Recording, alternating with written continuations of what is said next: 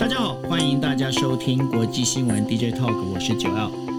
Hello，大家晚安，我是 Dennis。是，今天的时间是二零二一年的十一月二十五号二十五点哦。那、呃、今天呢，为大家带来的五则新闻分别是哦，呃，美国议员的那个飞机又飞过来了哈、搭军机飞过来，然后到台北，到台北这边的话，然后他们大概这一次来的呢是跟军事委员会还有退伍军人协会这些是有相关系的哈。那他们来这边到底谈什么事情？那是谁带过来的呢？待会来跟大家做分析。那另外的话就是呃，解放军哦。就是人民解放军呢，他现在呃确定有部署了所谓的超音速的这个兵器啊，极超音速的兵器。然后呢，美中之间呢，准备也要有一些呃，算是一些国防高层的一个对话。那希望不要就是大家擦枪走火。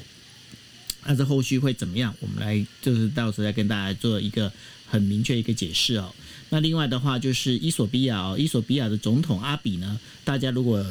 记得的话，他其实是呃诺贝尔和平奖的一个得主哦。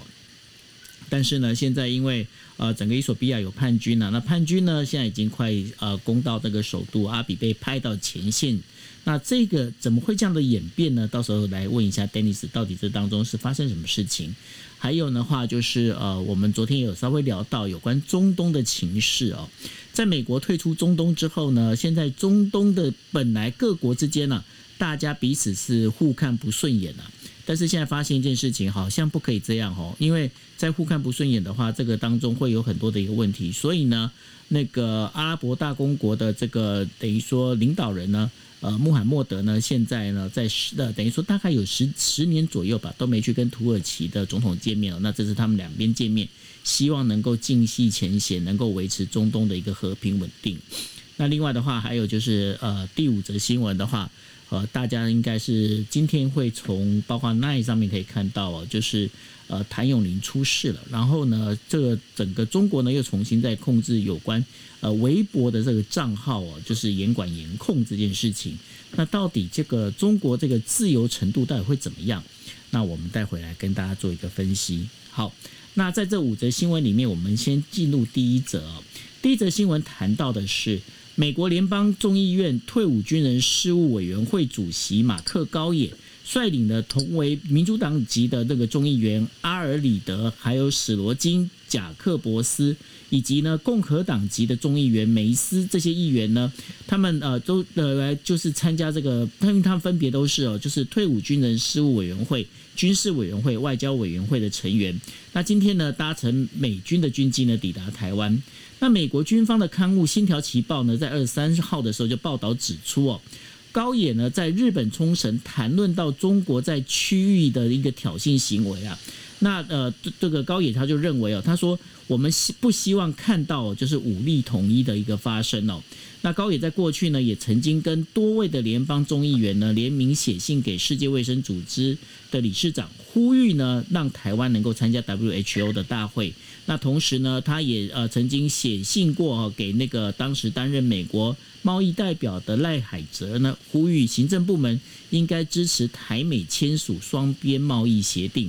那可见呢，高野本身其实是一个非常对台湾非常友好的一个众议员哦。但是问题在于，就是说，在十一月九号的时候，美国联邦参议员柯宁才刚率领过参众议院。呃的议员访问团到台湾来访问，现在马克高野他又来台湾访问，那这当中到底代表着什么样的意义呢？Denis，嗯，我想首先我们要说，像这样的情况会越来越多，就是台湾可以预期美国的国会，美国国会本来就支持台湾，我们要讲的非常清楚，是美国的国会就是一般的民意，许多的议员本来就是支持台湾，而且是在参众两院，而且是跨党派的。非非常多的这个国会的议员呢，对台湾是展现支持，但是过去，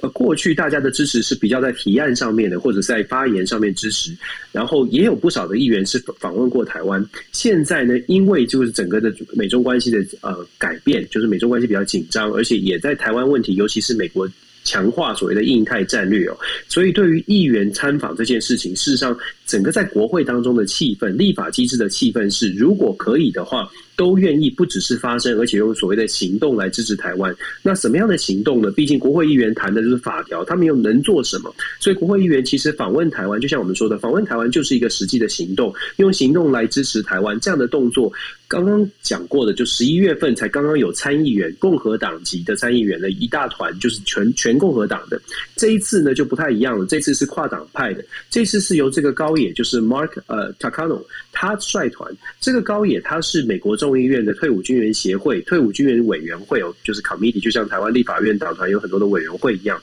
退伍军人委员会的主席高野他带队，他的主要目的其实是在历年来说，尤其在感恩节，我们知道现在是美国的感恩节，所以其实历年感恩节的时候呢，这个退伍军人事务委员会或者是相关的武器外交委员会，都会有国会议员，等于是自愿性质的去做一个绕军的行动，就是出访美国的各个。驻外的这个军事基地，就跟大家一起过感恩节，所以这是一个常态。那只是地点的选择由各个国会议员他们自己来做安排。那高野呢，这次选择到亚洲来，既然到了韩国，到了日本，就顺便顺便来台湾。事实上，他所传递的，就像我们刚刚说的，行动的支持台湾。那比较有趣的，我觉得这个可以呃进一步的分析是说，他带来的国会议员有哪些人哦？这次为什么我说带来国会议员？我们可以从两两个角度，真的是全然不同的角度跟大家分享。那大家可以自己决决定自己要从什么地方来看呢？为什么说两个角度呢？如果你从正向的角度来看，第一者，毫无疑问的是支持。然后呢，有谁来支持呢？这次带来的议员呢，包括了阿尔阿尔里德啦、斯罗金啦、呃呃呃 Jacobs 这些人。仔细看，除了高野之外，通通都是第一任或第二任的国会议员，就是基本上是比较资浅的，甚至包括高。也本身哦都不算是非常资深的国会议员，他是目前美国众议院里面就是所有的 committee 所有的委员会当中呢最资浅的委员会的主席。所以简单来说，他们对于整个国际政治，他们现在是一个学习的阶段，非常想要多了解整个印太战略，非常想要多了解现在的美中的局势。他们是你可以说是呃明日之星，都是积极要表现的、争取表现的这些议员。那当然，我说这样的一个背景，这样的团队。对呢，你就可以从两个角度。第一个角度是，这些是明日之星上升的，我们有更多的机会让。呃，让他们了解台湾，传递出台湾为什么对于美国这么重要，把这些资讯让他们完整的去理解。当然，也会有另外的角度说，也许他们比较资浅，所以他们在国会当中是不是很稳固的，能够继续的在国会当中为台湾发声？这是另外一个角度来看来思考。因因为我们知道，美国的众议院呢是两年一任，就是这些人，这些选这些这个国会议员。事实上，大家可以慢慢去查，这些国会议员都是一，就像我说的，一两任的，刚刚上任不久的，刚刚上任不久，代表他的民意基础，他在他自己的选区其实还在扎根的阶段，不像很多的老议员哦，十几年的，基本上你已经选怎么选都选不赢他们。这一群人是相对来说是比较年轻的。那就像我说的，我们如何解读？正面解读是他们会非常非常努力的把他们的事情做好，非常努力的传递他们所做的所做的工作。那从另外一个角度，他们可能在地方的选举上面也要更加的努力来确保他们的职位哦。所以基本上呢，我还是要说，台湾在跟美国的关系，毫无疑问的在关系是很好，而且国会议员的部分是非常非常非常，我要讲三次哦，支持台湾。那看到这个台支对台湾的支持。我们还是要再强调，台湾自己也要也要做更多的努力哦，不管在军呃经济上，甚至是军事上，因为他们期待看到的是台湾在军事上面有更多的准备。这是这两波国会议员其实他来的背景跟他的他他们的理解啊，都是希望台湾可以更加的强化自己的国防的力量、国防的准备意志。我想这个是嗯，大概大概我们看到的传递出来的讯号，支持台湾，希望台湾强化起来。不过呢，这当中我是看到另外一个很有趣的一个现象哦，就是说，当时记得第一架美国军机降落在松山机场的时候呢，那个呃，中国的这个《环球时报》的就是总编辑胡锡进呢，就在他的 Twitter 上面就 keep up 了哈。那然后现在发现一件事情，就现在 好像美国就是反正我来台湾，我就是搭美国军机，好像变成一种常态了耶。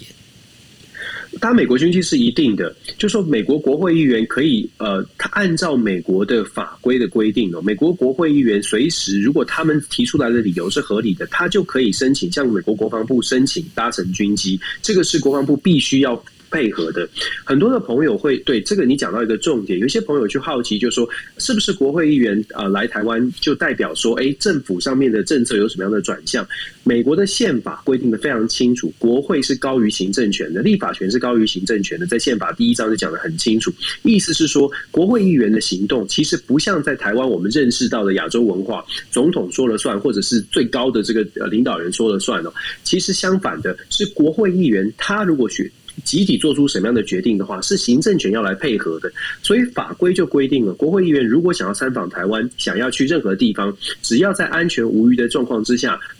国防部都要做出相对应的配合哦。近期，其实举个例子，近期来，近期呢，之前阿富汗撤军的时候，美国共和党有几个议员说：“哎，我们要我们要搭乘军机到阿富汗去亲自去看你们撤退的情况。”那这个时候国呃国防部呢就就拒绝就婉拒。他婉拒不是说哦我们在法律上他有这个审查的权利，他婉拒的原因是因为在安全的考量之之下去阿富汗并不是一个安全的行为，所以他们建议，所以所以他们婉拒，而不是说他们真的有权利可以。婉拒，所以我在这边补充，就是国会议员将来搭乘军机来台湾，会变得更加的频繁。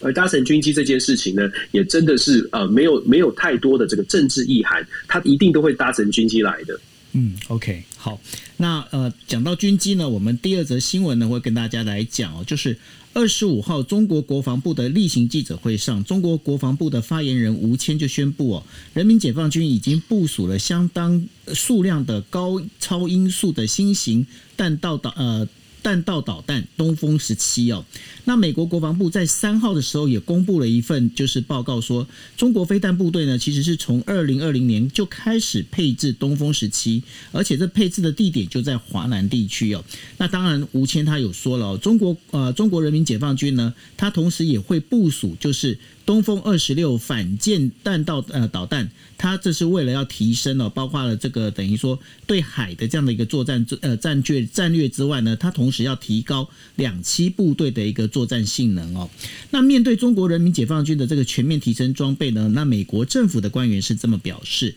他说美中呢，美国跟中国计划在十二月下旬，也就在圣诞节连假之前呢，要进行高层的电话会谈了，电话视讯会谈。那美国国防高层跟中国相关的人员呢，最后一次接触是在二零二零年的八月左右，当时还是美国前总统川普政府的时期。那那时候呢，国防部长。美国的国防部长埃斯伯原本计划要访中，结果没有实现。那美方是预计呢？呃，美国现在的国防部长奥斯汀将会跟中共中央军委副主席徐启良，还有国防部长兼国务委员魏凤和呢进行对谈。那美中之间。最近呢，就是因为台湾还有维吾尔族的人权问题呢，不断的发生冲突，所以双方的这个国防高层的对话，最主要是希望确认双方在军事活动上的一个意图呢，能够增加一些透明度。万一如果发生了冲突的时候呢，能够有一个畅通的一个对话管道，避免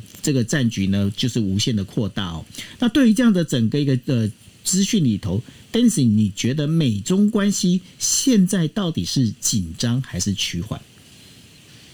我觉得美中关系就是之前我们才在分析，就是说拜习会有拜习会就定调嘛，就是就像我我我所形容的，我到现在还是这样的形容哦，就是双美中现在就像了上上了擂台了，这个是这个擂台呢，大家都不会想下去，不会想要超超过这个界限，这个界限就是战争，在不不超过战这个界限的情况之下，在擂台上面当然会全力施为啊。该打的、该该叫的，或者是该该互相呛声的，都还会发，都还会继续发生。也就是说，我们在看所有的新闻，就是像这样的单一的这个新闻的时候，我们会看到紧张的局势。可是我们心里面可能要稍微的更加有定力一些，因为我们知道这是一场擂台上面的比拼。因为美中之间竞争的本质已经确定了，不会像是回以前就是呃美国很只想到跟中国做生意，所以一切都没有关系。中美之间的双双方的关系呢，你要形容它是紧张，它也是紧张。但是如果我们知道它最终有个底线，就是中中美双方不会进进入所谓的战争战争的情况，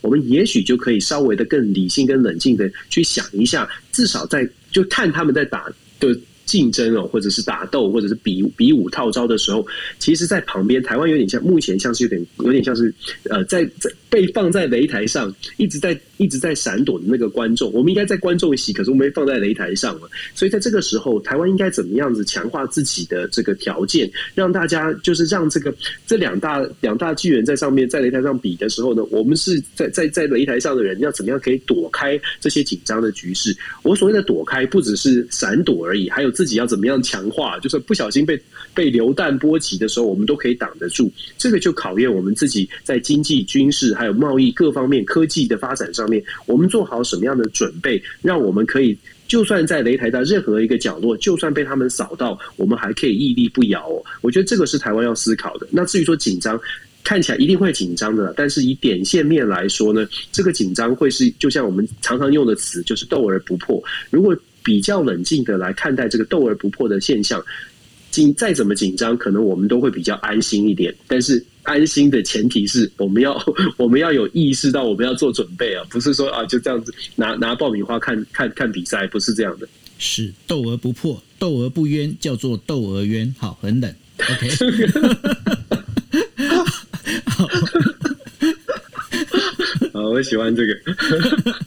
OK，好，那我们第三则新闻要来讲的，就是那个呃，伊索比亚，伊索比亚是真的在打仗了，这是怎么样呢？因为对，伊索比亚政府二十四号宣布，二零一九年获得诺贝尔和平奖的总理阿比呢，已经被派往就是前线哦，指挥军队处理叛军跟提格雷人民解放军，也就是 TRLF 的一个冲突哦。那 TRLF 呢，它其实它有结合了其他一个叛军哦，然后变成一个联盟，而且他们表示哦，他们已经要开进首都了哈，那当然就是这位总理呢，他本身就呼吁哦人民要团结起来来对抗这个叛乱。那目前呢，官方并没有透露哦。现在总统他虽然是前往前线，但是呃，总理他虽然是前往前线，但是他现在具体的地点在哪里，并没有说。不过呢，现在整个一个呃，就是政府的一个机构的话，是由副总理德梅克呢，然后在在这个时候代行他的一个职缺哦。那另外在这个同时呢，爱尔兰外爱尔兰的外交部长科文尼他也表示哦，伊索比亚政府已经驱逐了四名爱尔兰住在该国的大使馆的人员。那科文尼说，伊索比亚认为爱尔兰呢对于伊索比亚的态度存在有一些问题哦。那另外的话，联合国安理会在五号的时候发表声明，对于伊索比亚的冲突引发的人道主义危机表示强烈的关切。那这件事情里头，我觉得有几个重点。第一个就是说，二零一九年获得诺贝尔和平奖的那个总理啊阿比，那他现在这个状况，为什么伊索比亚会乱成这种样子呢？我其实伊索比亚，我们对非洲国家的了解，呃，可能不能用我们传统的看待国家的概念来看。我们常常在讲说，其实非洲它。传统来说是部落式的政治哦，就说部落酋长啊，我们在在分布在各地。所谓的国家，对于非洲国家来，非洲国家的人民来说，国家的概念没有部族的概念来的强。但提格雷省其实它是提格雷族，就是那边有自己的族部族哦。虽然在伊索比亚的境内是国家的形式，把它包在伊索比亚的境内，但是伊索比亚境内其实有非常多不同的部族，这些部族都有自己的方言、自己的文化，所以当然就会出现可以。想象的是，当然会出现一些冲突，尤其是在经济或者是在能源的分配上面。当出当冲突出现的时候，政府有没有效能把这个各个部族的资源可以分配的好？就是有一个像成吉思汗一样的一个大网哦，可以把各个部族调调协调好，就是关键了。那现在伊索比亚呢？因为其实伊索比亚近近年也有不少的天灾人祸，尤其是这个呃天就是气候变迁，其实也有一点影响哦。在这样的情况之下，其实 t i g r a t i o n 他们对于他们在伊索比亚境内，他们之前好像有发生大火嘛，森林大火，有森林大火，有很多有很多的天灾了。嗯，就基本上提格雷省呢，他认为他在伊索比亚境内并没有遭到没并没有得到就是公平的对待。那阿比呢？这阿比这个名字翻的很有趣，让我想到阿比阿弟哦。阿比呢，今天是很白烂的，是不是？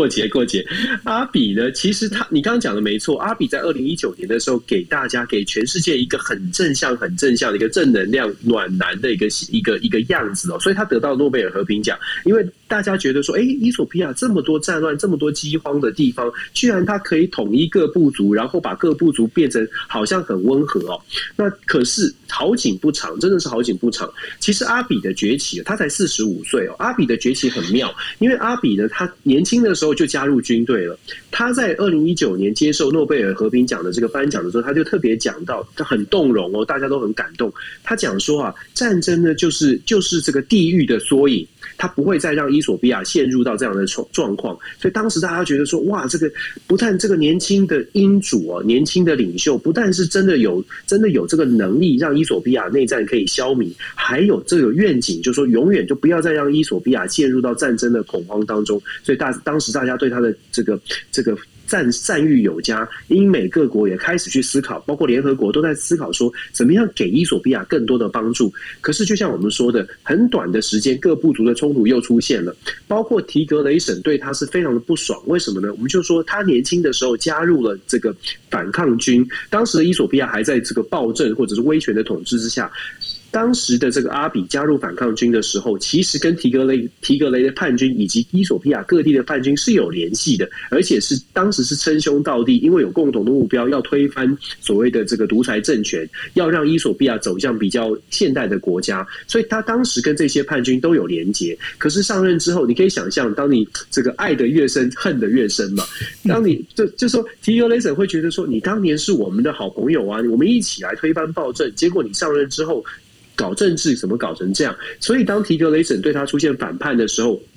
这个阿比呢跟他的幕僚就从政之后嘛，当然就有出现了一些呃出现一些争议，然后出现了不满。那阿比的态度也不是去安抚他，而是真的就是用比较强势的手段哦，跟提格雷省。当然细节他们怎么谈判的，到底怎么样出现这个冲突，其实非常的就基本上就是资源分配的问题。嗯那提格雷省现在对他现在这个提格雷的叛军呢？本来大家以为就是说只是在提格雷省，但是现在看起来不是。提格雷省的叛军，他的势力越来越扩大，加上伊索比亚，我们说 COVID 的期间，其实在伊索比亚疫情也很严重，所以很多的民众对于伊索比亚的国家所谓的政府单位呢，对于阿比所代代的代表的这个执政团队，也有很多的维持，导致。提格雷省的叛军现在纠集，现在连结了蛮多的这个其他其他部族的这个军队，开始向首都进攻。这也逼迫着阿比呢，必须要重新拿起他的枪哦，要重新站到前线去。这是为什么我们看到这个新闻？伊索比亚的情况，其实在好几个月前就已经在提格雷地方发生战争的时候，联合国就已经发出警告。在提格雷的部分的地区的内战就已经有可能造成数十万人无家可归跟饥荒的出现。现在全面的伊索比亚等于是全境的内战开始爆发。总理自己要到前线，当然不能公布在哪里，可能会被针对哦。总理自己到前线，代表的是伊索比亚整个国家现在会全全面的是一个内战的情况。英国或其他的先进国家，英国昨天已经宣布了，就是要把所有的侨民都从伊索比亚撤出。我相信其他的国家也会跟进。目前伊索比亚的混乱的状态会继续持续一段时间，可能要直到内战有一个结果。那可以想象的。之前联合国的警告，现在联合国已经发出更多的警告，说至少四十万人以上，且初步的估计，至少四十万人以上会受到内战的影响。那我们之前有说过，只要有国家有内战，周边的国家就会非常的紧张，因为有内战代表有难民会涌出，难民涌出对其他国家来说都会是社会经济的很大的负担。整个非洲的局势呢，又会出现另外一种另外一个挑战。我们在。DJ 套常常在讲嘛，现在的国际局势为什么我们说变局这么多？因为现在国际局势已经不像过去有一个超强的美国拍桌子之后大家都立正，大家都安静，会静下来听话。现在不是。今天我们等下分享的还有其他的话题，包括中东，其实再再凸显了，当一招多一超多强的体系已经不在的时候，所有的国、所有的列强或者其他的区域组织都会希望自己的可以。拉到这个队友可以来打群架，至少是保护自己的利益。小国会更加的紧，更加的找想办法找找团体去依靠，或者是找大国去依靠。大国呢，有野心的大国，这个时候也会想办法集结起来。可能跟美国进行对抗，或者是可能自己组成自己的团队。所以我们说，接下来这几年呢，我自己预测，接下来的接下来大概八到十年，因为跟美国的政治是有关的。接下来八到十年，整个全全球的局势都会在这种有点遇到乱流的情况之下发展。那伊索比亚像伊索比亚这样的非洲的国家，尤其经济发展比较不稳定的国家。遇到的冲击会比其他国家来的更大一些，因为他们很很有可能真的只能靠自己了。是啊，因为美国整个抽腿之后啊，现在变是各个地区、各个区域啊，大家都在各组战队。那各组战队的话，那当然了。过去我们经常来讲说地球是平的哈，那现在感觉上地球呢就好像在各自在组成一一块一块的一个区块一样哈。那这当中的话，当然我们就要谈到了中东。那中东国家之间的这个呃关系啊，好像正在解冻哦。二十四号，阿拉伯联合酋长国呢和土耳其呢举行了十年来首次的一个正式峰会。那随着美国哈在这个地区的影响力越来越衰退哦，那这也使得中东各国呢必须要先搁置彼此之间的一个冲突。啊，那阿联酋的一个领导人阿布扎比。呃，酋长国的这个王储呢，穆罕默德二十四号在土耳其首都安卡拉呢会见了土耳其总统埃尔多安哦。那他们讨论就是如何改善大家彼此之间的关系，还有经济合作。阿联酋同时还宣布哦，将要设立一千亿美金的一个基金，作为对土耳其的一个投资。那这个就是。穆罕默德王储呢，他在推特上就这样讲了哈，我们期待呢能够开辟一个新的合作领域，然后丰富两国的一个经济。那目前呢，土耳其货币里拉呢兑换美元是呃在十一月的时候已经下跌了将近百分之三十。那较前一个交易日呢，虽然是有稍微反弹，但是它还是在处于价下跌的一个状态哦。那这是从二零一二年开始呢，二零一二年的二月以来呢，穆罕默德王储呢首次去访问土耳其。那过去呢，阿拉伯酋长国和土耳其的关系，是因为呢，二零一一年的时候，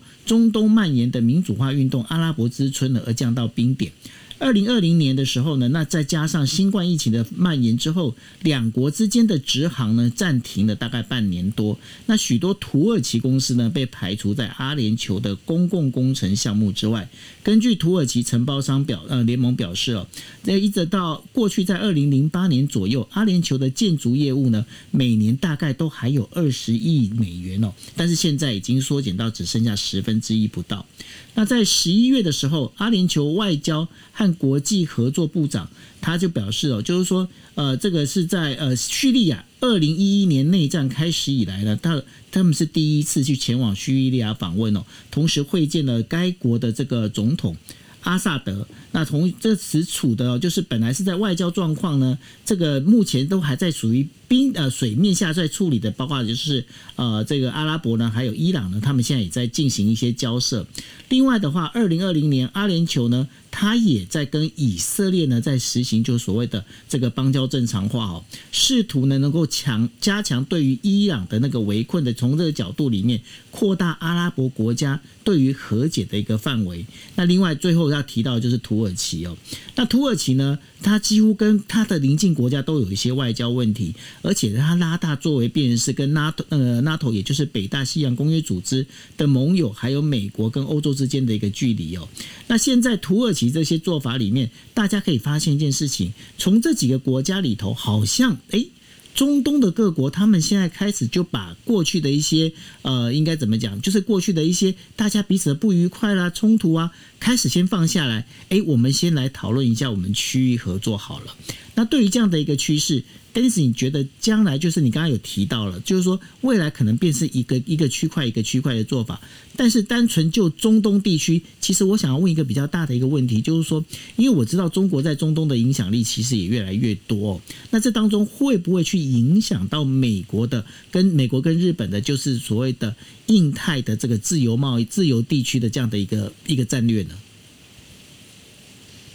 确实是啊，确实是会啊。其实中东地区，你我看九欧，你刚刚有没有看到你你讲的这么多的各国之间的关系，然后解解冻、解冻啊，然后破冰、融冰这些关系当中都没有美国。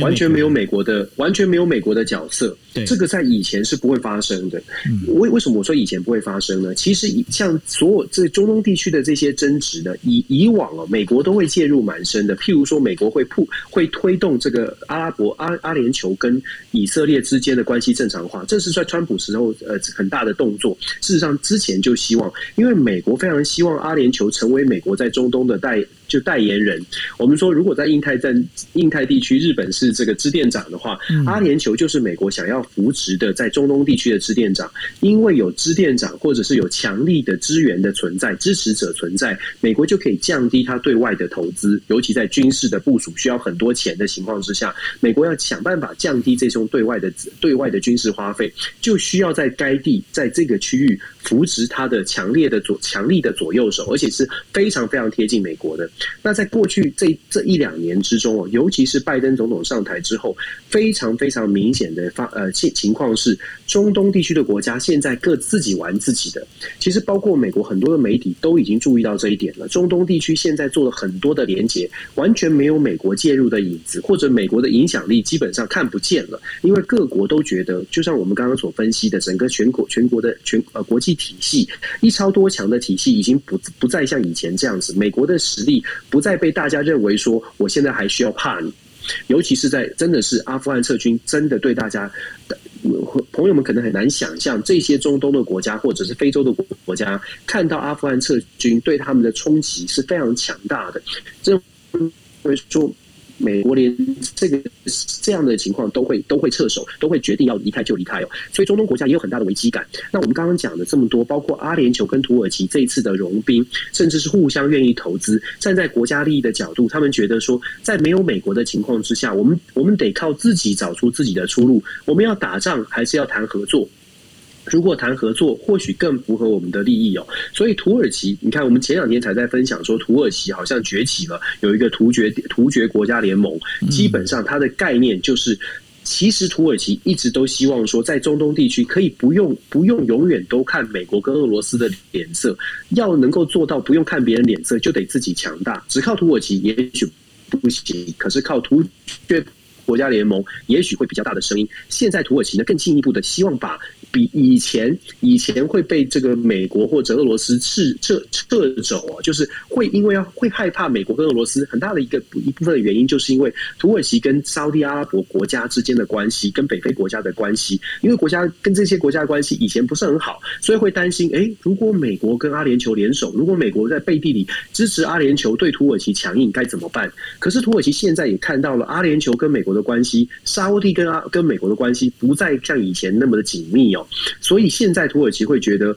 我们现在就赶快来趁这个机会，看趁这个时候，告诉阿拉伯的国家，哎，我们不用，我们不用吵架了。以前我们会吵架，是因为美国告诉你，呃，我们要我们需要吵架，或者我们的利益不同。其实我们这么近，我们何必要理会美国呢？光是这样很简单的逻辑论述，就可以理解，当土呃阿阿联酋或者沙沙特阿拉伯跟美国的关系拉得拉得开一点的时候，他们也会去思考。是不是要跟土耳其或者是跟中东地区国家继续保持这种竞争的状态？那现在看起来，确实风向已经转变。阿联酋、沙特阿拉伯都在积极思考，怎么样在他自己所在的区域当中呢，让大家对他们的这个反感，或者是让这个合作的机会变得更大一点。沙特阿拉伯跟阿联酋是很有趣的这两个两个地方哦，大家可能认识比较少一些。阿联酋其实是有呃几个阿拉伯的这个大公国，就是有点像是部落政 治，我们说部落政治所组成的。阿联酋呢，他的王子萨伊德，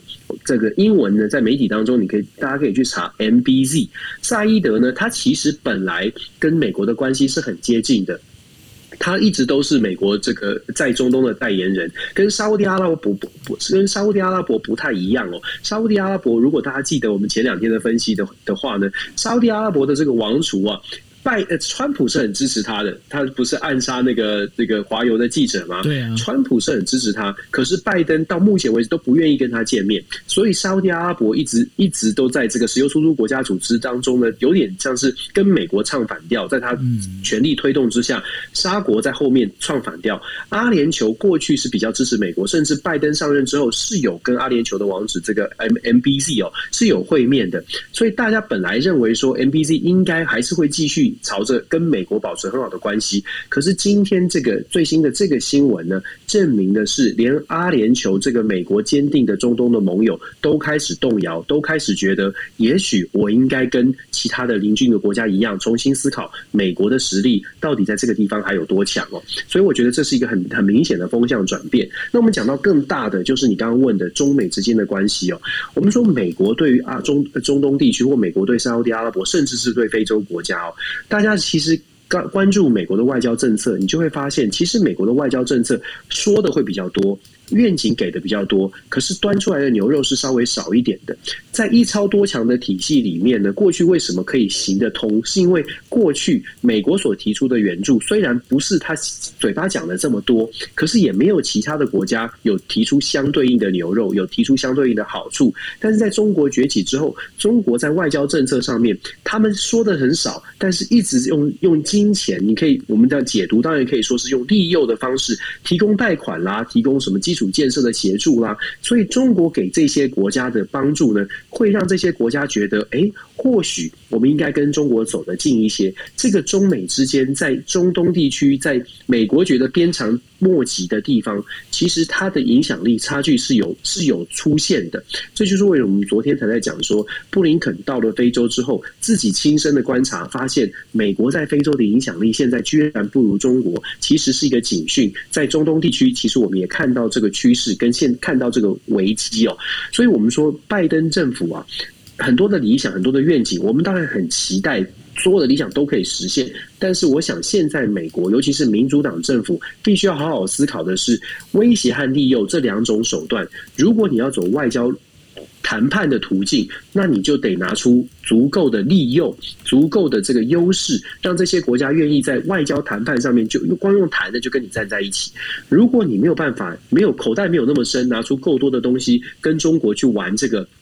金钱外交，那么你就要思考，那美国现在的优势还是在军事的实力哦。像阿联酋的军军方的这个战机 F 三十五战机的这些案子，都是美国主呃美国所帮助的，答应军售的。所以，如果民主党继续要走外交策略、外交谈判的方式，要这些国家站在美国这一边。或许力量上面可能比较难竞争，但是如果走川普当年那个路线，我我我你不跟我合作啊，我打你好了，就是 这种比较强硬的，你不跟我合作，我打你屁股，我我我我不跟你讲别的，我就是要你给我钱。你看他川普的态度，我共和党的态度就比较强硬，就说威胁利诱两种手段可能会让其他的外交的外交的对手或者是盟友屈服。那民主党比较像是走利诱的路线，用好好谈的，用利诱的，就是爱的教育。那共和党有点像是铁的纪律哦，哪一个哪一招比较有效？我觉得现在看起来好像，我只能只能说好像哦，从。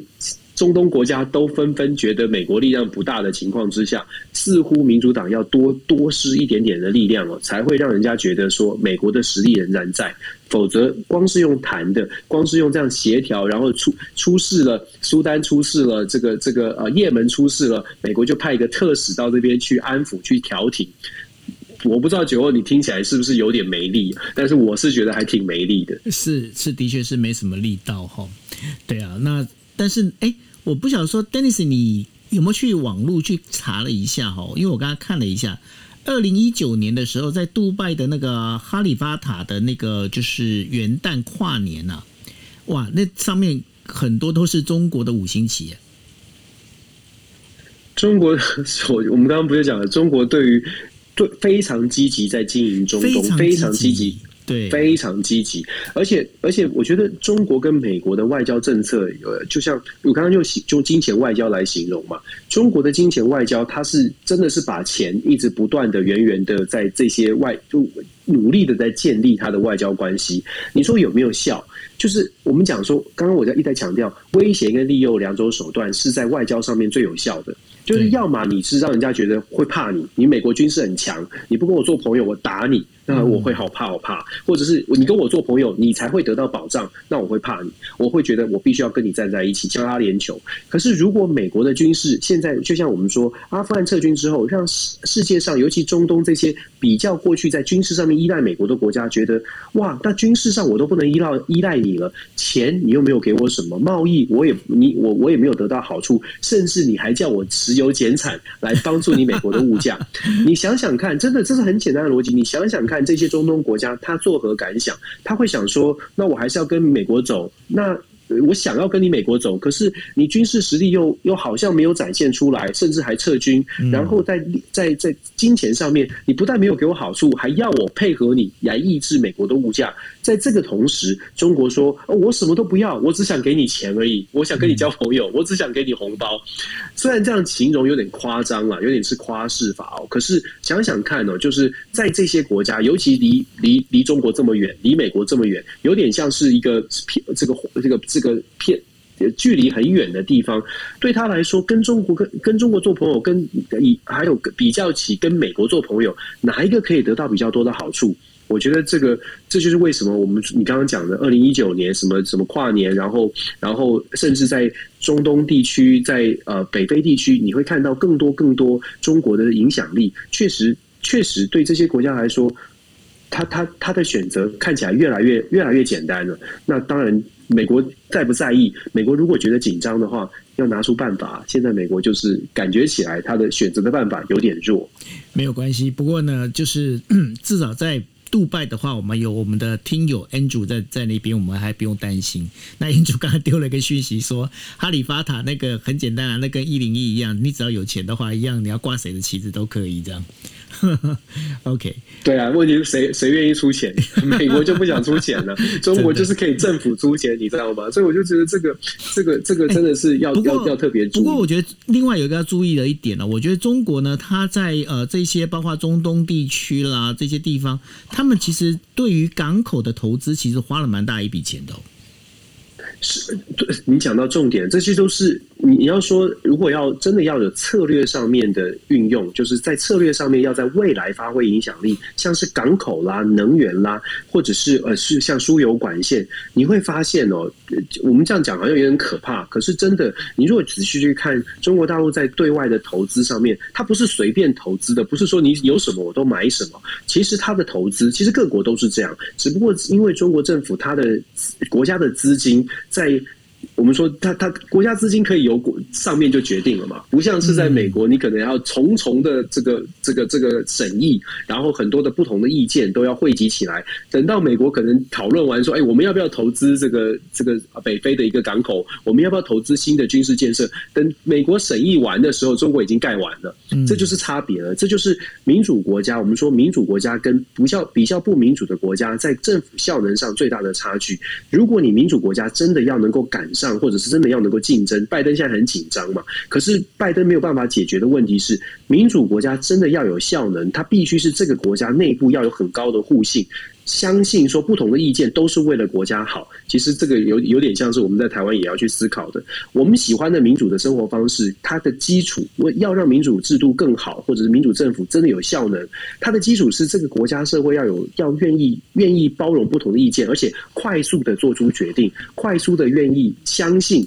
这个决定。虽然你不能接受，虽然你不喜欢，可是为了国家好，大家要往前，就是一条路的往前走。这个是所有民主国家遇到的最大的挑战。如果真的要竞争的话，民主国家的人民要要扮演好民主国家人民的这个素养要拿出来，这个大家一起共勉吧。是，那我们第五则新闻就要来谈一下这个呃，就是算是专制国家哈，就是中国。中国国家网信办呢，这几天又再次发出一个通知哦，要整顿失德艺人还有饭团，所谓的饭团就是粉丝团，然后要求呢，就整个平台要严管扰乱秩序的一个内容。社群平台呃，微信呢，它就首先响应哦，宣布要在整顿鼓吹的，就是集资啊呃等一些非理性追星行为，还有八卦爆料的一个账号。那这当中就是提到，大家如果这今天如果有看那个奈的话，大家应该。知道就谭咏麟的那个讯息，我我觉得这是当中是一个影响哦。不过呢，在之前的话，其实就是呃有一个就是号称是中国网红界的一姐，就是朱晨慧。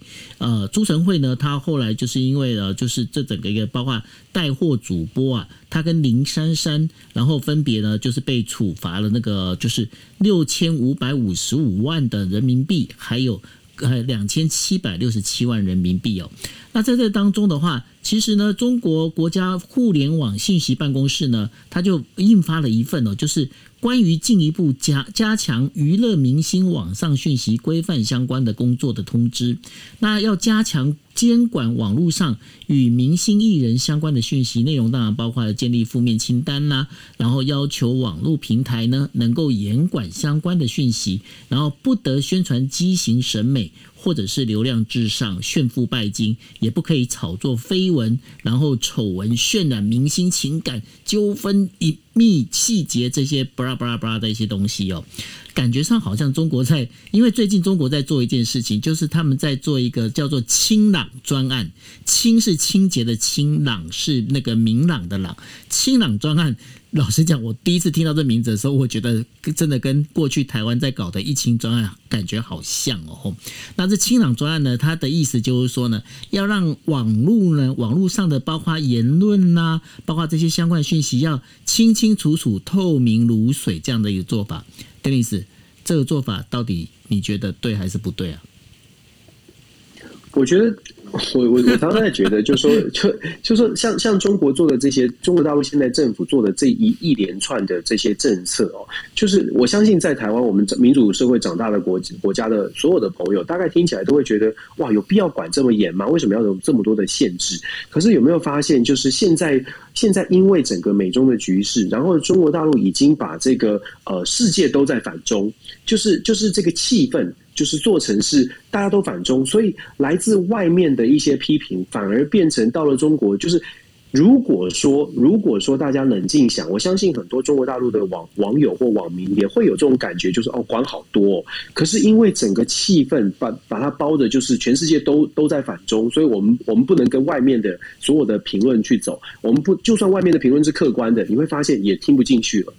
就是就是这个这些政策。光是我们乍听之下就知道说这个管得很严格，或者是有一些有一些就是政府政府政府的手伸的很很就是到我们的生活伸的很多，那其实你也不会喜欢，包括中国的网民，我相信很多人也不会喜欢。问题是问题是现在这个气氛是哦，批评这个中国政府的政策的人都是有特别的其他的用心，或者是都是特别要压抑中国成长的，像是现在的气氛在中国大陆。一直在宣，一直在强调，中国官方一直在强调，美呃西方势力不希望看到中国成长，西方势力在打压中国的发展，所以这个气氛就是国族主义又炒作起来之后呢，你会发现，不论是多么客观的评论，基本上在中国也。也没有办法被接受，那这就是很可惜的地方，这就是也是很无奈的，就是我们看都会觉得，哎，怎么会这样？然后有必要这样吗？但是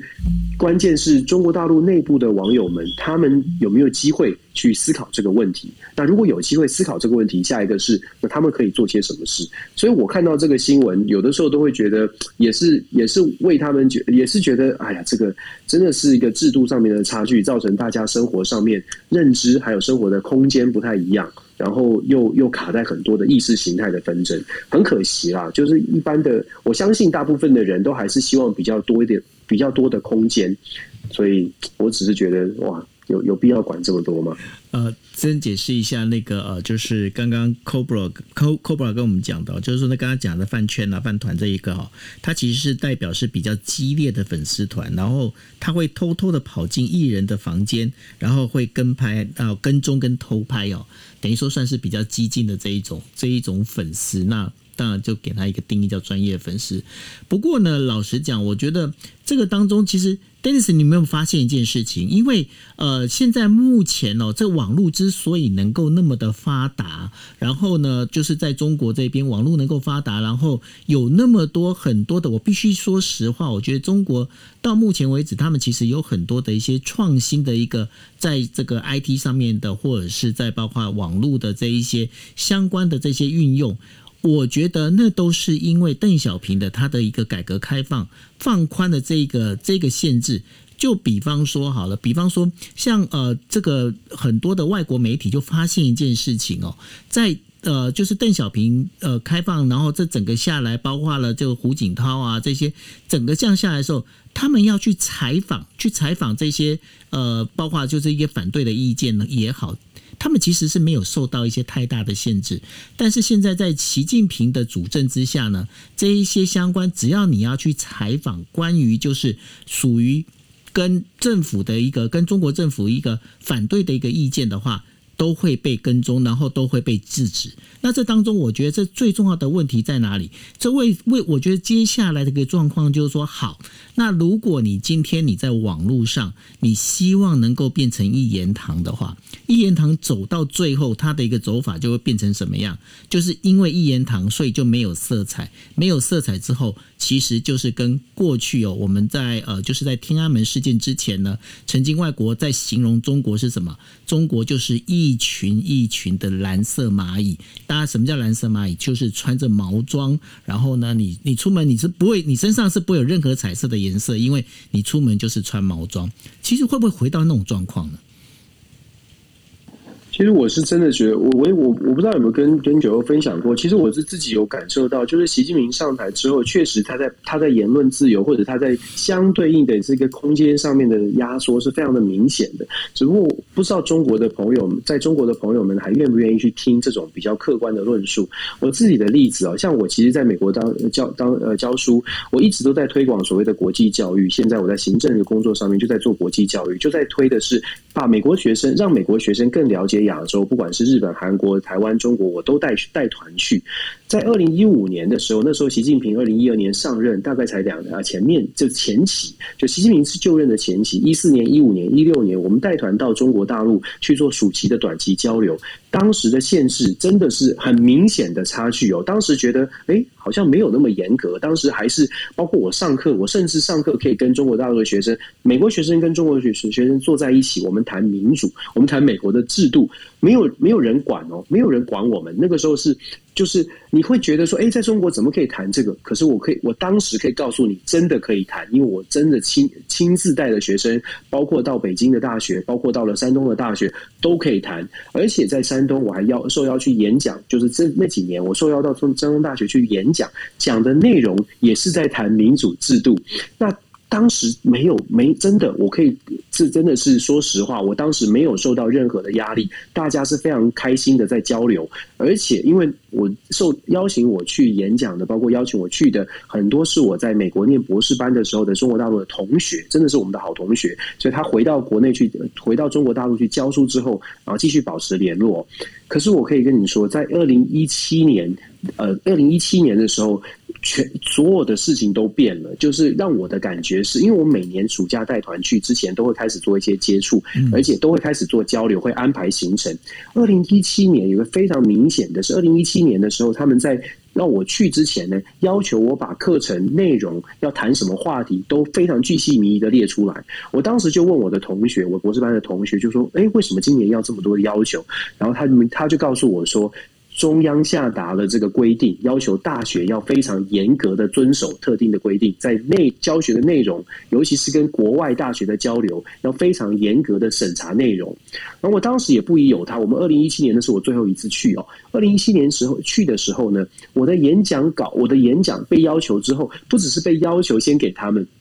而且是完全被撤掉，就说这个题目不能讲。他说：“翁老师不能讲。”我的同学告诉我说：“哎，抱歉，抱歉，Dennis，这个题目呢，今年开始这样的题目不能讲了。而且讲到台湾的有民主的关键字都不能说了。”我说：“哇，怎么变得这么多？”他说：“真的就是变这么多，就是在一下子之间哦，就是政策完全的紧缩。”那我所以我说我分享今天是分享这个故事，感恩节我们一起感恩哦，我们都还有民主自由，我们来感恩一下。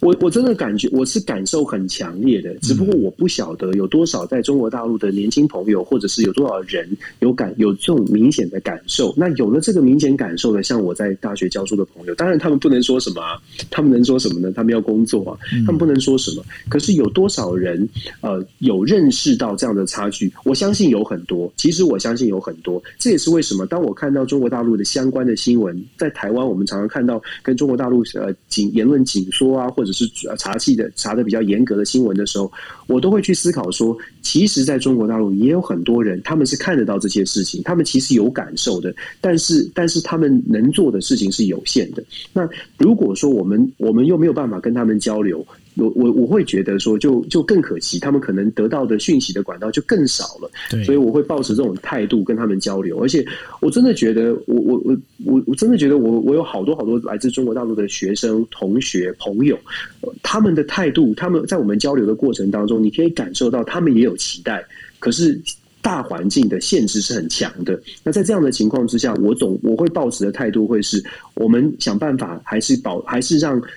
不同的声音让他们听见，尤其是这些愿意听外面声音的人，我们要想尽办法让他们听见，要要让他们听见，要让他们觉得我们不是抱持的，就是凡事都在批判的态度去去交流。这是为什么我一直坚持，就是我我我不会特别去批判，我也不会特别的想要想要想要去责怪任何人，因为好多人好多人其实心里面或者是很或或者有真的是有期待的啦，希望可以多交流。我真的觉得，是我真的觉得交流这件事情非常重要。你还记不记得我跟你讲过，就是我带淡江的学生去日本的事情？那对，那然后呢？我从二零一六年就是日本地震之后呢，然后带学生呢，就是到日本去哦。那我第一批带的一个学生里头，可能底下有些听啊听友没听过，我可以再讲一次哦。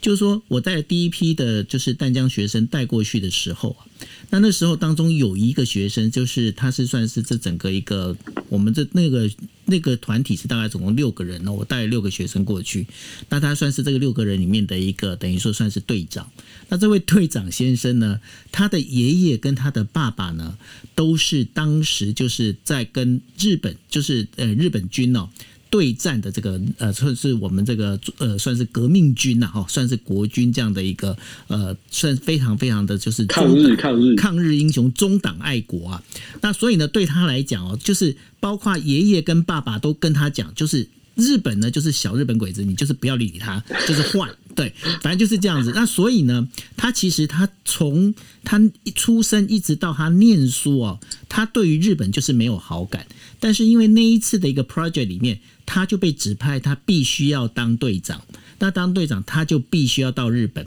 那然后呢，他去日本的时候，他那时候他其实就是百般不愿意。但是呢，问题是就是我是说，你就是你就是得去这样。结果呢，他就办了护照，然后去。然后去的时候，他你知道他非常妙，超级妙。他自己呢，在他包包里面带了一面。呃，中华民国青天白日的 青天白日满地红的国旗，然后呢，他走到哪里，走到人家市政府也好，走到阿苏山的山上也好，他都要把那国旗摊开，要拍一张照片。完，我觉得他超级可爱。可是呢，他到那边去，去那边他就实习了一个月之后，他呃，我记得我去机场，我去桃园机场接他的时候，他跟我讲一句话，他说：“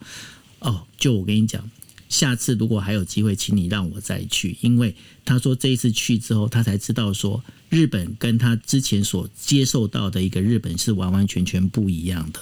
那我觉得说这个例子里面就告诉我们一件事情，就是说交流非常重要，而且呢，seeing is believing，你必须要真的是你亲眼看到，你亲身在那边体验到了之后，你才知道所有的东西到底是真是假，由你自己来判断。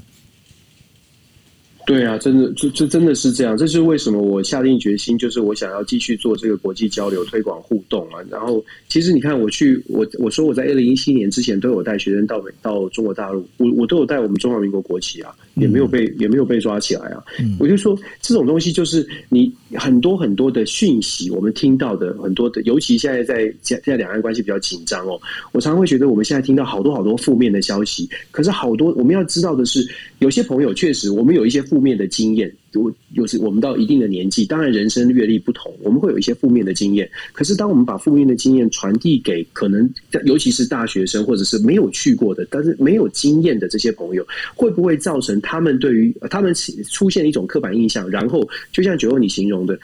家里的长辈告诉你是什么样子，所以他们就有刻板印象，他们就不想去，他们心生排斥。其实去了之后才会发现，根本不是这么回事。我们在这边不是在讲说哦，一定要一定要去拥抱谁，不是的，而是我觉得这是这是一个机会，你你可以认识他之后讨厌他，可是不要不认识他之后就因为什么样的讯息觉得哦这就是坏人，这好，我觉得好可惜，好可惜，因为还是回归到人吧，还是自己要去判断了。讲白了是这样，没错，对，就是不要只听别人讲那。包括我们国际新闻 DJ Talk 呢，其实也是给大家一个方向。但是呢，我也必须讲，就是我我过去我也是经常在讲这件事情。我跟 Dennis 其实，在那个政治光谱上面，我们站的地方不太一样。但是呢，我们可以去把同样的事情，我们把它拿出来，然后讲给大家听。我觉得这就是我们希望做到的一个重点，对不对？没错啊，就是这样啊。而且没有，我觉得我现在政治光谱可能靠被被你影响，靠近越来靠越靠近。不要这样好吗？这我只是没有了。我觉得人会互相啦，你看人是会互相的，对对对，真的会相互影响。而且你会发现，其实哪有这么多的事情一定要硬切，把它硬切成蓝绿两半？本来就是很多事情最讨厌就是切颜色这种东西，烦的，这很烦，真的是，嗯。对啊，所以我们看看有没有办法，就是让大家更理解吧。就是我们丢出来的讯息是大家一起讨论，然后我们有这么好的一个民主的制度，可以让我们有机会交流。重点在于，就像我们说的，民主问到的最大问题是大家不愿意相信跟你意见不同的人。多一点相信跟包容，就会发现，其实大家都是想要为我们的社会、我们的国家好。然后我们赶快的，赶快有这种互信之后，我们就赶快遇到什么争议，就赶快找到一个解决方法。因为只有这样子，整个社会才会进步啊。是错了，我们再来调整嘛。但是至少赶快下决定。我真的想要这样觉得。对，那今天是感恩节，那也非常谢谢大家。感恩，对，非常感恩。谢谢大家，谢谢大家陪我们。那么长那么长时间，我们还会继续做下去。你的支持是我们往下走下去的动力。OK，谢谢大家。OK，好，广告一定要广告啊！然后大家记得，我现在在上面都会呃放我跟那个 Dennis 我们的那个 Podcast 的那个 link，大家麻烦拜托去加一下，然后呢帮我们多听一下，多推广一下。OK。好，那今天就到这边。那我想，Dennis 要去吃火鸡肉，那然后我要去吃火鸡肉饭。没有火鸡肉，我我们吃火锅，我们我们台湾人吃火锅，没有吃火鸡。OK，不会做。好，OK，好，那我们就到这边了。那感恩节快乐，谢谢大家，拜拜。感恩节快乐，晚安，拜拜。